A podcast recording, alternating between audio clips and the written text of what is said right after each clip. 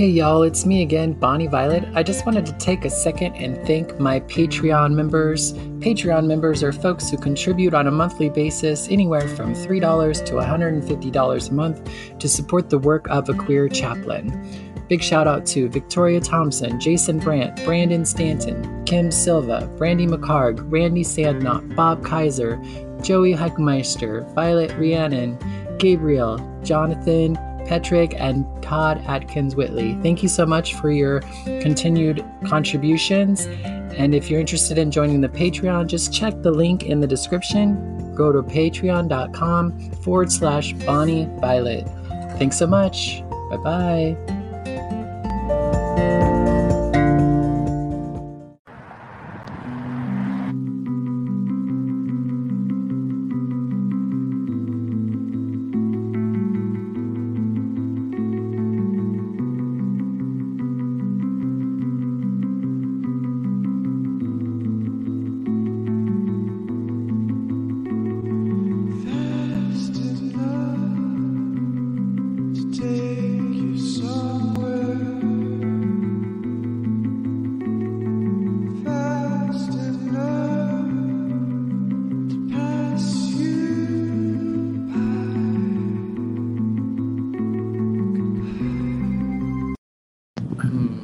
Good morning, Lacers. Uh, Bonnie Violet here, uh, queer chaplain. Um, I'm coming in a little early this morning. I have a doctor's appointment at 8:45, and the timing's a little wild, so I just figured I would pop in real quick before my doctor's appointment since I got here early. Um, sorry for the mask. It's just I'm outside and need to maybe cover up if somebody comes. So, um,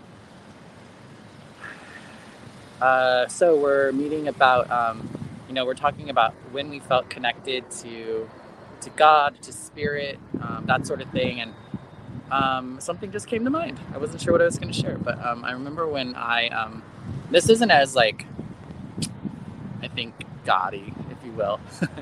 Um, I remember there was a time in my life when I used to love to dance, um, and I used to love to dance on the dance floor, at the club, bar, and I had so much fun with it. Like I, for whatever reason, I was able. I, there was this time in my life where I was able to get into a mode to where I could just like, just let go of everything and just like let loose and just let my body move with the rhythm of the music, no matter how like um, funky or interesting or odd it might feel. Which, which was you. You have to.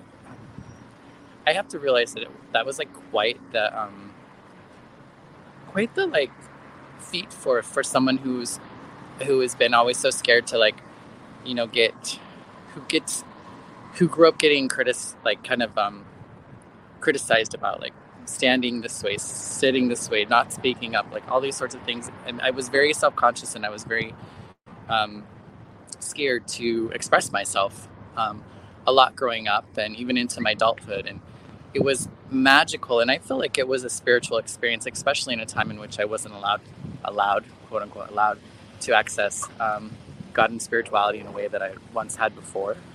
And um, so i feel like this was in some ways like my worship. It was like my time of communion with um, with my higher self with my spirit um, with something outside of me as well. And I mean, I would get my life. Like, I would go, I think I really felt like it was a space for me to, like, let out all the stresses, all the anxieties, all the the worries of the world and just, you know, this was back in the Raven days, so I was a total Raven Raven raving club kid. Um, and I just I got my life. Um, I remember even having people who would who would just who would watch me. I remember being able to like I had friends that I would go dancing with all the time, and um, uh, I could do these things where I could like mimic them. Like they could be dancing, and I could be like, okay, now do the Tim or do the Melissa, and could kind of pick up one another's characteristics and vibes. And that was such a magical time in my life. Um, I uh, I don't know how much drugs, honestly. I don't know. I think initially it might have been like the drugs helped with that, but I think it was also just there was such a time in my life where I was just like I I desired and I needed, I was desperate for that feeling of freedom and that feeling of not giving any fucks. I guess, um, just because I'd always been so concerned and worried about that so much. Good morning, Tina. I'm just seeing it there. Um, uh, and so that was a magical time in my life. And I remember, I mean, that was such a magical, powerful time. Like, I loved it. Like, it just, I felt so good and uh, it wore out all the, all the ickiness of everything. And um, I remember when I first got sober, um, I had I was like, I had felt like I'd got to a point where like I could only like. I remember when I went to go dance for the first time when I wasn't drinking or on any drugs or anything like that. And I remember going to go dance and I was like, wait a minute. I hadn't like I hadn't been dancing for a long time. And actually even when I was drinking and using and partying, I had stopped dancing. I'd stopped dancing like way before I even realized it until I went to start to dance again sober did I realize that um, I had lost that. And now I can dance sober. I can do karaoke sober. Um, I can do, do everything that I did then um, without all that, which is really cool. Um, but uh, yeah, so, you know, sometimes I think this spiritual shit feels like it has to be some sort of like orchestrated thing in a church or a spiritual space or out of meditation or whatever. And uh, it can just be something that that just gives you life, something that animates your body, something that allows you to just be free and allows you to just be and exist and and maybe even be a little extra.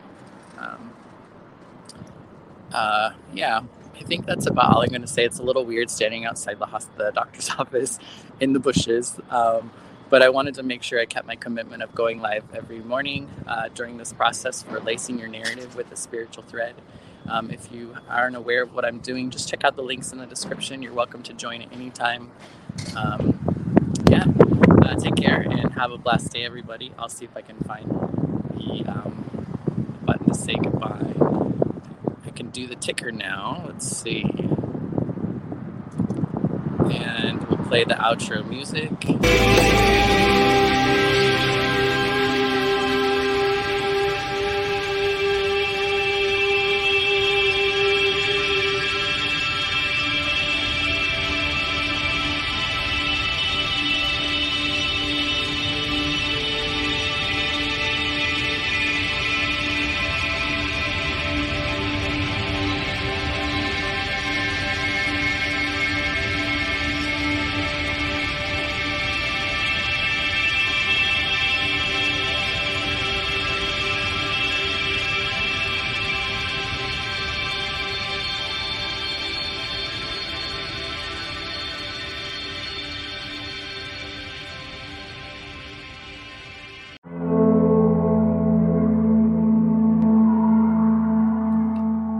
Hey y'all, Bonnie Violet here again. Just wanted to take a second to let you know about Splintered Grace Podcast. Splintered Grace Podcast just completed its fifth season entitled Still Seeking. Splintered Grace is a podcast that I co host with my aunt, who is a conservative Christian and one of my biggest supporters in my trans identity and just life in general.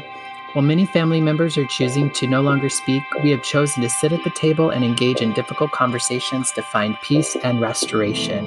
Over our 24 year relationship, we have had a lot of ups and downs, and we haven't always really liked each other. We definitely never understood each other, and still some of it we don't. But we love one another so much and so hard and really work hard to show up for one another. And our hope is that by listening to this podcast, others may be able to begin to have peace and restoration in some of their other relationships with family members and or other loved ones. Uh, check it out, Splintered Grace Podcast, wherever you listen to podcasts or on YouTube. Take care. Love ya. Bye.